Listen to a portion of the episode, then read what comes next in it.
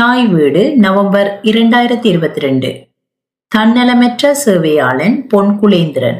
எழுதியவர் பார்வதி கந்தசாமி வாசிப்பவர் நீலாந்தி சசிகுமார்.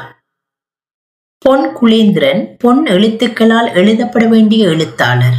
பல மகுடங்களை சுமந்தவர்.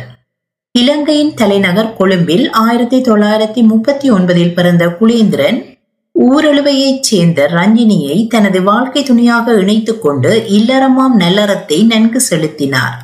தனது தாயாரின் வீடு அமைந்திருந்த நல்லூரை தனது நீண்டகால வதிவிடமாக கொண்டிருந்தார். எனினும் நிலையாக ஓரிடத்தில் தங்கி இருக்காமல் ஊர் சுற்றும் ஒரு சுறுசுறுப்பு மிக்க மனிதராக தன்னை வரித்து கொண்டார். தந்தையின் வேலை பணி காரணமாக இளமை பருவத்தில் புத்தளத்தில் வாழ்ந்தார். ஆரம்ப கல்வியை புத்தளத்தில் தொடர்ந்திருந்தார். புத்தளத்தில் கல்வி கற்ற காலத்தில் பெருந்தொகையான இஸ்லாமியர்களையும் கிறிஸ்தவர்களையும் நண்பர்களாக்கிக் கொண்டார். தந்தையின் வற்புறுத்தலுக்கமைய புனித யோவான் கல்லூரி விடுதியில் தங்கியிருந்து கல்வி கற்றார். ஆயிரத்தி தொள்ளாயிரத்தி அறுபதாம் ஆண்டில் கொழும்பு பல்கலைக்கழகத்தில் புகுந்து பௌதிகவியலில் சிறப்பு பட்டம் பெற்று பின்னர் பிரித்தானியாவில் chartered institute of marketing and IEE பட்டய பட்டம் பெற்றார். அவர் தொலைத்தொடர்பு பொறியியலாளராகவும் ஆலோசகராகவும் இலங்கை ஓமான் துபாய் பிரித்தானியா ஐக்கிய அமெரிக்கா கனடா ஆகிய நாடுகளில் பணியாற்றியுள்ளார். மிசிசாகாவில் வாழ்ந்த குலேந்திரன் ரஜினியை மனையாளாகவும் கிருத்திகா மற்றும் சமூக சேவகியை மகளாகவும் ராமகிருஷ்ணனை மருமகனாகவும் கொலிவுட் புகழ் மைத்ரேயை மேத்தியாகவும் விஸ்வாவை பேரனாகவும் உறவாக கொண்டு அன்பான கூட்டு குடும்பமாக வாழ்ந்தவர். தனது பேத்தியின் உயர்வை பேசும் போதும் அதனை எழுதும் போதும் குலேந்திரனின் பூரிப்பு அலாதியானது. தமிழர் வெற்றியை இனிதே கொண்டாடுபவர். குலேந்திரன் தனது பத்து வயதிலேயே எழுத்துத்துறையில் கால் பதித்தவர். அவரது இரத்தத்தில் துளிர்த்த பேத்தி மைத்ரேயையும் பத்து வயதில் எழுதத் தொடங்கியதாக குறிப்பிட்டது கவனிக்கத்தக்கது. குலேந்திரன் எழுதி வெளியிட்ட நூல்கள் கட்டுரைகள் எண்ணிற்கு அடங்காதவை. அக்கட்டுரைகள் கதைகள் எல்லாமே மானுடத்தின் அவலங்களையும் தமிழ் இனத்தின் இக்கட்டான நிலையையும் புலம்பெயர்ந்தவர்களின் அனுகூலங்களையும் மையக்கருவாக கொண்டவையாகவே அமைந்துள்ளன. தான் சரியென நினைத்தவற்றையும் நியாயமான தீர்வுகளையும் துணிவாக முன்வைப்பவர். யாருக்கும் பயப்படாதவர். குலேந்திரனுடைய மின் நூல்கள். காலம் அறிவியல் சிறு தொகுப்பு விதை இரு அறிவியல் நண்பர்கள் முள்வேலிக்கு பின்னால் மரபு கதைகள் பார்வை மண்ணிலிருந்து விண்வெளிக்கு வாழு வாழவிடு என்ற உருவக கதைகளின் தொகுப்பு. இலங்கையில் ஞானாக்கா என்ற ஞானகுரு போன்ற பல மின் நூல்களை வெளியிட்டுள்ளார். சில சமயங்களில் ஒரு நாளிலேயே ஒரு கதை எழுதி முடித்து விடுவதாக கூறியிருந்தார். அவர் எந்நேரமும் எழுதிக் கொண்டே இருப்பார். அவர் டயலிசீஸில் இருந்த காலம் முதல் அவருடைய எழுத்து பரிணமிக்க தொடங்கியது.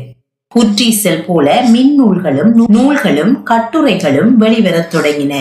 ஸ்காபரோ மக்கள் கூடத்தில் அவருடைய ஆரம்ப கால நூல்கள் ஆங்கிலத்தில் வெளியிடப்பட்டன. நோய்வாய்ப்பட்டிருந்தாலும் எழுதும் ஆற்றல் அவரை நோயின் கொடுமையை அறியாது இருக்க வைத்தது. எந்நேரமும் தனக்கு பிடித்தமான நண்பர்களுடன் நூல்களை பற்றியும் இலங்கையின் அரசியல் நிலை பற்றியும் பேசிக்கொண்டே இருப்பார். கதை ஒன்றை யாராவது கூறிவிட்டால் அதனை மெருகூட்டி தன்னுடைய கதையாக மாற்றி எழுதும் தன்மையையும் பல இடங்களில் கூறியிருக்கிறார். அவர் உண்மையை மதிப்பவர். அவரிடம் அபாரமான ஞாபக சக்தியை காணக்கூடியதாக இருந்தது. அதனை அவர் எழுதிய உண்மை தழுவிய கதைகளில் காண முடிந்தது. மனிதர் அறியாத உண்மை கதைகளை வெளிக்கொண்டு வந்து தன் கதை ஊடாக மக்களை சிந்திக்க வைத்தவர். யூடியூப்பில் தனது சில கதைகளை தெரிந்து ஒளிவடிவம் கொடுக்க முற்பட்டிருந்தார். அந்த வரிசையில் முதியோர்கள் படும் மனித அவலங்களை விவரித்துச் செல்லும்.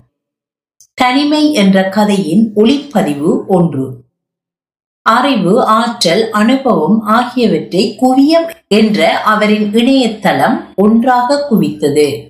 மனிதத்தை மிக்க வைக்கும் மானுட அநியாயங்களுக்கு எதிராக குரல் கொடுக்கும் கட்டுரைகளை தமிழிலும் ஆங்கிலத்திலும் எழுதினார். உதாரணமாக மனித இனமும் அணு ஆயுதமும் துலா வயலன்ஸ் அகைன்ஸ்ட் உமன் என கட்டுரைகளையும் கதைகளையும் குவியம் என்னும் சஞ்சிகையில் எழுதி வந்தார்.